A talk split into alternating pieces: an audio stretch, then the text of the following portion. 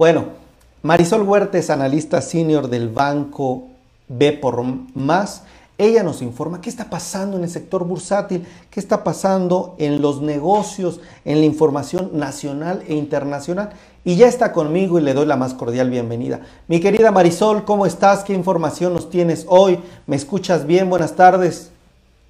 ¿Qué tal, Miguel? ¿Cómo estás? Buenas tardes. Sí, efectivamente te escucho perfectamente bien. Perfecto, nosotros ya te estamos escuchando y ahora sí ya te vemos. Y bueno, amigas, siempre listos para escuchar qué está pasando en los mercados y adelante con tu reporte. Pues mira, comentarte que el día de hoy las operaciones financieras eh, cerraron en terreno negativo, los mercados se fueron a la baja y esto a pesar de que los reportes financieros que se dieron a conocer el día de hoy fueron positivos. Como recordaros, estaban esperando las cifras de los principales bancos, en donde Goldman Sachs eh, reportó cifras mejor al esperado y lo mismo sucedió con este JP Morgan. ambos dieron eh, cifras mejor a lo que se estaba esperando.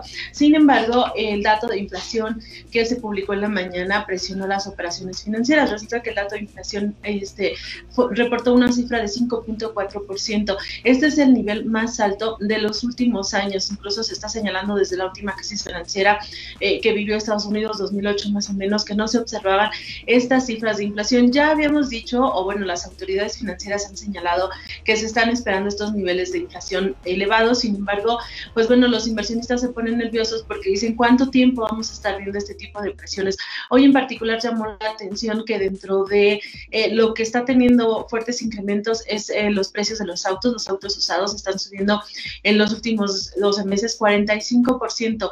Entonces esto pues también está provocando ahí que, exista un, desajuste en el mercado automotriz.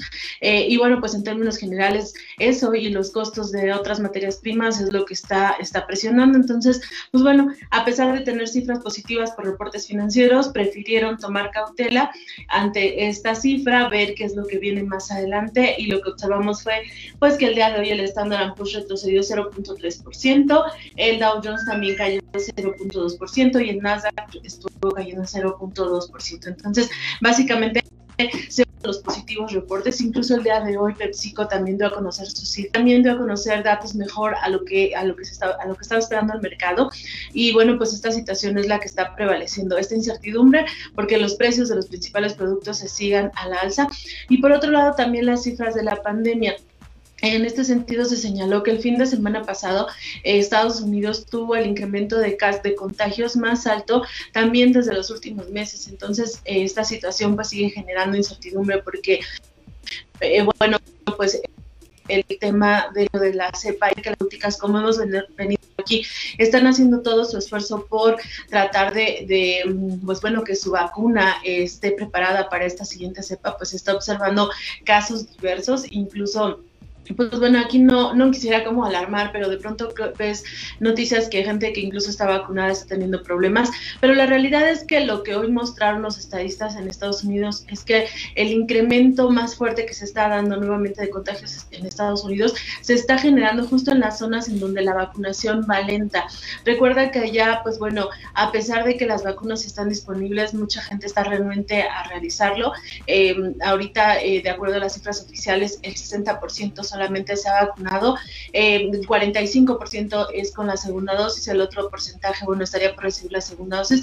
Y hay muchos estados, mostraron incluso un mapa de cómo está el tema de vacunación en Estados Unidos y justo en las zonas en donde la vacuna se ha aplicado poco, donde la gente acude poco, es donde se están notando los brotes más altos de nuevamente de contagios. Entonces, pues bueno, lo que están haciendo las autoridades en Estados Unidos es justo incentivar a la población a que vaya y que lo realice. Esto por hablar de Estados Unidos pero también se está hablando de cómo está la pandemia en otros mercados. Ya vimos que Japón, pues bueno, tiene ahorita un toque de emergencia, pero Singapur, Inglaterra también están alentando sobre el incremento de las cepas. Las diferentes farmacéuticas están incluso probando nuevas estrategias este, para, para el tema de la vacuna. Y bueno, pues básicamente el, el entorno, el, los mercados el día de hoy estuvieron preocupados nuevamente por esos temas que hemos tenido en los últimos meses y que hoy revivieron. El tema de la inflación y el tema del incremento de casos de COVID.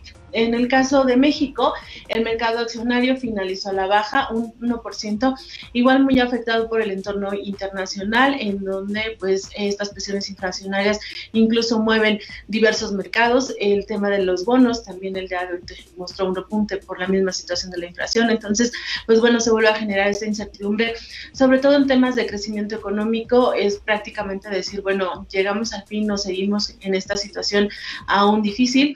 Este, y eso es lo que toman las posturas de los mercados accionarios el día de hoy. Y bueno, pues por esta tipo de cambio el día de hoy lo vimos arriba de los 20 pesos por dólar presionado por el entorno internacional.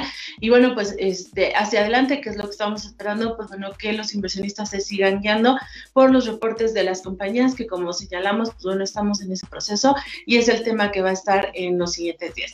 Y bueno, pues eso fue el desempeño de mercados.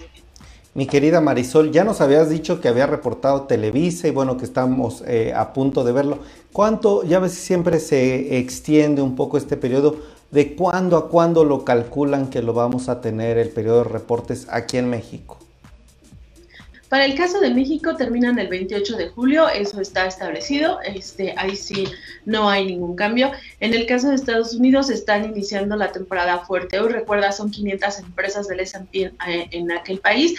La semana pasada apenas iban 40 de las 500, entonces va lento. Probablemente termine como la segunda semana de agosto la mayoría de los reportes corporativos, pero bueno, esta semana lo fuerte son las entidades financieras.